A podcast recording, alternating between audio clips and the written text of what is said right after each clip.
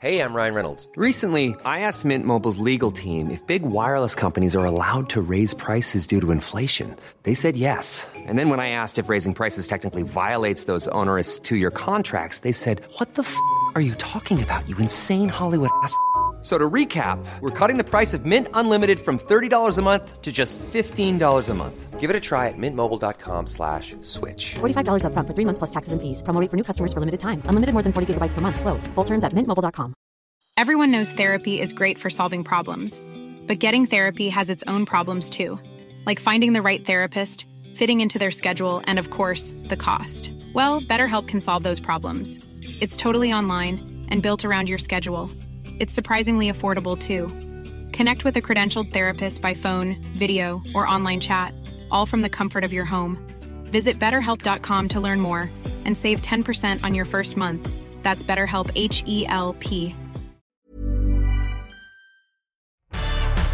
Hey, everybody, welcome to the Reflections episode for OUDi. Franky, Franky, Franky, what did you think of that episode? Our first episode. Congratulations. Congratulations, buddy. We couldn't have had a better person, and it couldn't have gone better. Oh, she is such a great storyteller and Yes. just so eloquent and so mm-hmm. vulnerable, which was lovely. I mean, it's a real gift, actually. She comes on and she just trusts us and the vision for this.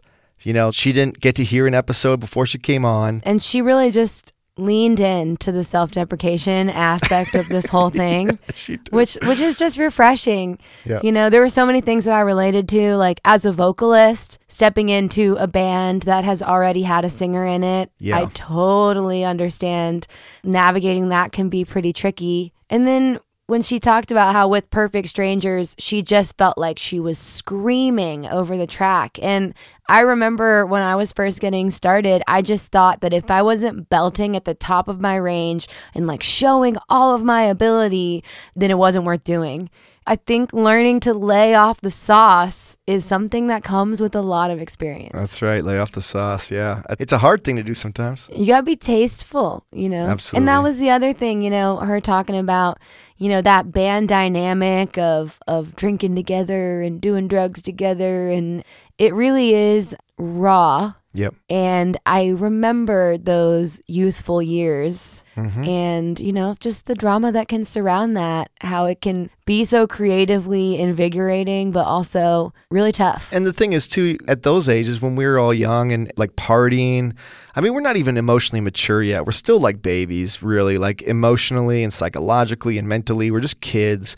And we're only just figuring out how to be adults. And then we're now drinking and partying and, you know, boys and girls and sex and all that stuff is, is being thrown in there. And man, like even now as a fully fledged adult, some of that's really hard to handle. But like, you know, but when you're young, when you're in your like late teens, early 20s, mid 20s, oh my gosh, like that's a lot of stuff to take on, which is why that can be so volatile, that whole environment. Right. It really can be. And her transition between all the different groups and then also Sons of Daughters and the pandemic and how it kind of all just fell apart during that time. Like, I really felt for that. And I feel like a lot of musicians during that time had to completely adapt and change what they were doing. You know, gigs disappeared.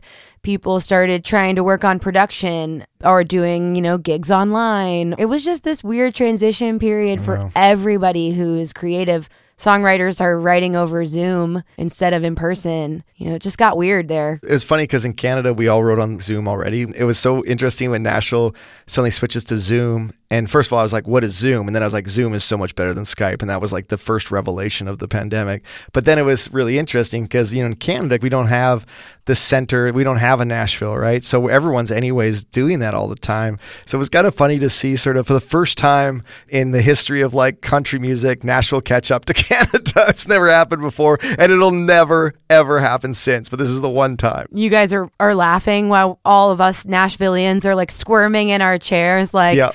Get me out of this Zoom call. yeah, yeah, exactly. I can't stare at the screen any longer. There's You nothing know- worse than like singing a melody back and forth. Like, okay, uh. now you play it. Okay, now I play it. And just not being able to jam in the room together. Well, man, honestly, writing on Zoom is a skill, and you have to do it with people that understand how to do it. You know that you're not going to be singing together. Someone has to sing, someone has to copy it, and you got to hope that everyone's on the same page. Otherwise, it's shot. And in the old days, pre pandemic, I only knew a few Nashvilleians that would ever hop on Zoom. And so my only time writing with them was when I was actually in Nashville. And then now it's like, you know, a lot of them will do it.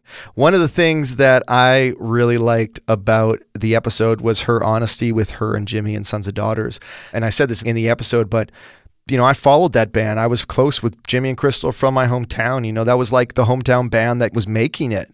And, you know, it was a lot of pride in- in what they were doing. And they were awesome too. They were just awesome. Objectively, they were so good. They sounded so good.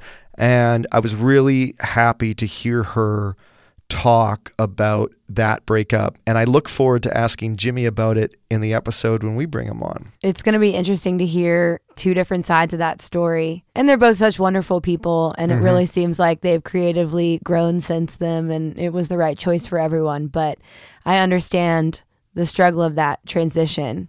And for Crystal ha- to have transitioned through four different iterations of different Yep. bands Yep. Perfect Strangers, Jackalope, Sons of Daughters, Crystal Lee Band, Yep. and then now OUDi, which I am know. so excited for her because it feels like she really is getting to have that creative freedom that she didn't really ever get to exercise before. Yeah, and when you listen to that song at the end of the episode, man, that sounds like OUDi. That sounds like what Crystal's musical core is.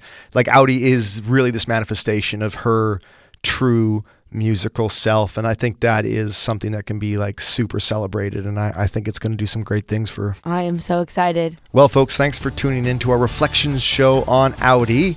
I'm David Boris. And I'm Franky C. And remember, everybody, Everybody sucks. sucks.